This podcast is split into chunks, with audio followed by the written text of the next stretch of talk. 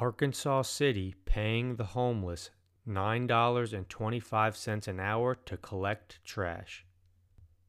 Arkansas has been paying homeless people $9.25 an hour, $2 more than the federal minimum wage, to pick up trash around its state capital. The program in Little Rock, Bridge to Work, has been so successful since it began in April that the city's mayor, Frank Scott Jr., is planning to extend it an additional year, according to 12 News Now. Story found via Good News Movement.